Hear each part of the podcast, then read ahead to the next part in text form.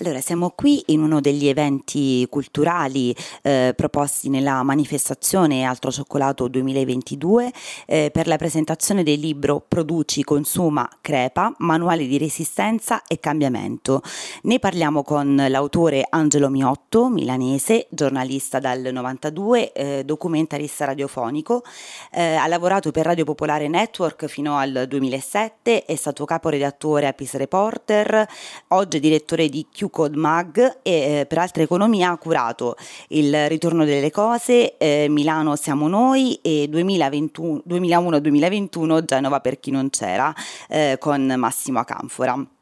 Lo spunto del tuo lavoro è se avete l'impressione di essere in una grande ruota da criceti, questo libro è per voi. Allora Angelo, cosa vuol dire girare eh, in questa ruota, eh, far parte di questo meccanismo, consapevoli o meno, eh, e come si ferma questa ruota quando si raggiunge la eh, consapevolezza di voler scendere?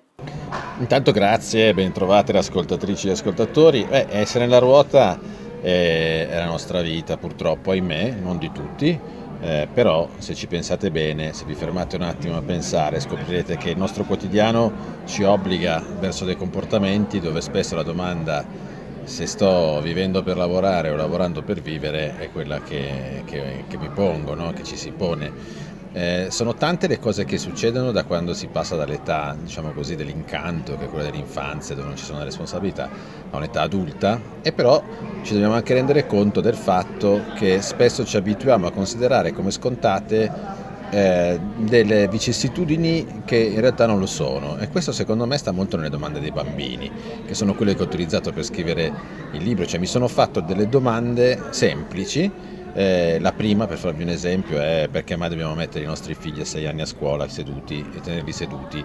fino ai 18 anni, cioè non c'è nessun senso per questa cosa, fino a quelle più complesse ovviamente che riguardano appunto lavorare per vivere o vivere per lavorare, quelle che riguardano la Repubblica Italiana è fondata sul lavoro ancora oggi oppure è fondata sulla cura, come dice una delle persone con cui dialogo nel libro. Ci sono tante persone che dialogano con me a seconda dei vari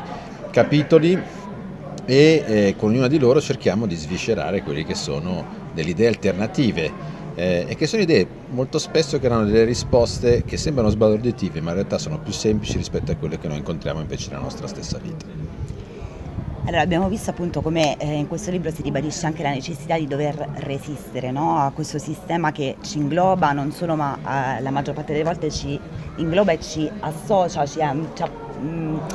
ci, ci fa vivere delle vite che noi non vorremmo e ad un certo punto un po' tutti ci rendiamo conto che quella che stiamo vivendo non è la vita che vorremmo. Abbiamo visto anche all'interno, alla fine della presentazione, come si sono formate negli ultimi anni e soprattutto anche dopo la pandemia e dentro la pandemia tantissime realtà di mutualismo che si muovono insieme affinché, eh, diciamo, poi tu intervisti anche Shiva nella, eh, nel tuo libro, quindi l'importanza no, di ritornare, il ritorno al seme, ma non soltanto come il seme da piantare, quello originario, ma anche eh, il seme appunto della condivisione delle, delle, delle, proprie, delle esperienze, ma anche compassione, compassione inteso come sentire l'altro, ritornare a sentire l'altro. Molto spesso i giovani adesso appunto si allontanano eh, da, da, anche da, da un mondo del lavoro che gli dà certezze e anche economicamente valido per ritornare ad uno stile di vita molto più adatto e che si confà alle proprie esigenze. Cosa ne pensi tu di questa migrazione, di, questa, di questo ritorno diciamo, ad una vita più semplice e più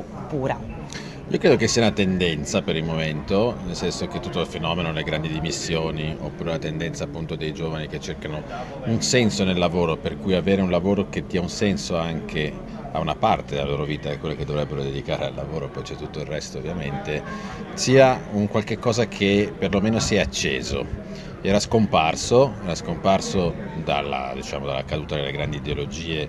in poi e fino a tutta la distruzione dei diritti eh, sociali che ci ha portato in un mondo lavorativo della, della, della gig economy oppure del precariato selvaggio.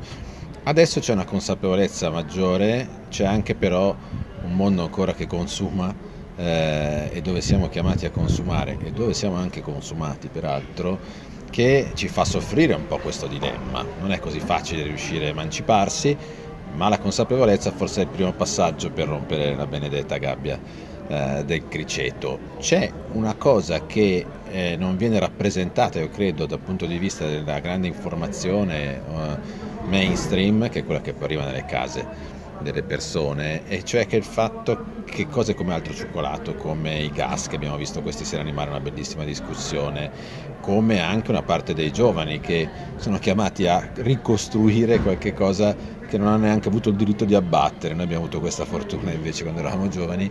Eh, ecco, tutte queste cose vengono poco rappresentate o mal rappresentate e invece esistono e quindi è come se avessimo una rappresentazione parziale del mondo. In realtà le cose vanno meno peggio forse di quello che, che siamo abituati a mugugnare molto spesso sui social, ma potrebbero andare ancora meglio ovviamente se noi riuscissimo a capire che dobbiamo ricreare delle piattaforme di consapevolezza, di consenso, dove stare un po' più vicini rispetto a quello che è, che è l'attacco spesso straziante di quello che, non dobbiamo avere paura di dirlo, è il mondo capitalista ultimamente, insomma, negli ultimi anni soprattutto c'è la presa di coscienza e la consapevolezza che questo mondo sta cambiando e sta andando completamente alla deriva e eh, sono nati dei movimenti che hanno appunto eh, preso in mano diciamo, questa consapevolezza urlandola contro i governi e contro chi invece ancora nega il fatto che ci siano dei cambiamenti climatici evidenti eh, piuttosto che insomma, si parla ancora di maltempo per, per coprire no? il mainstream purtroppo è, sappiamo che eh, non fa troppo bene il suo lavoro. E, Ehm, come vedi tu la formazione di questi gruppi nuovi come Extinction Rebellion o Fridays for Future mm, come eh, nuovo modo di lotta riportata in piazza, riportata per far risentire dopo tanto tempo i propri ideali che sono completamente scardinati o che cercano di scardinare l'idea di capitalismo o di accentramento del potere? Ma io li vedo con la consapevolezza di chi ha 53 anni, cioè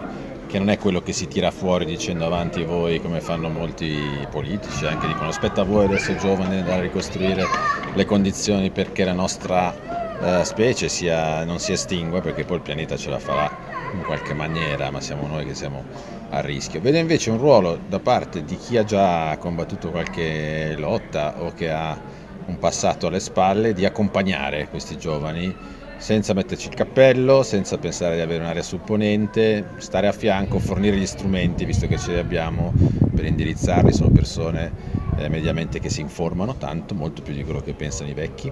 Eh, sono persone che sanno usare i social molto di più di quello che pensano i vecchi. Eh, sono persone che sanno distinguere fra le frivolezze del balletto su TikTok e invece magari come usare una buona pagina per informarsi su, eh, su che cosa vuol dire combattere il surriscaldamento del, del, pianeta. Forse hanno delle ingenuità, come abbiamo sempre avuto tutti noi, nel fatto di eh, pensare che le cose accadano semplicemente con una protesta. Credo e temo anche in parte che ci vorrà un po' più di conflitto, eh, penso anche che questo arriverà inevitabilmente perché